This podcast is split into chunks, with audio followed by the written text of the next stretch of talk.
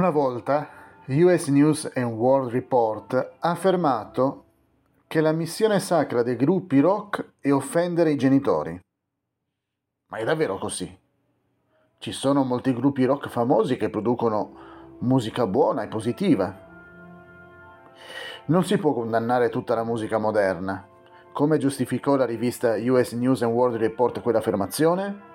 Aggiungendo che le band sono lontane dal mainstream, cioè dalla tradizione.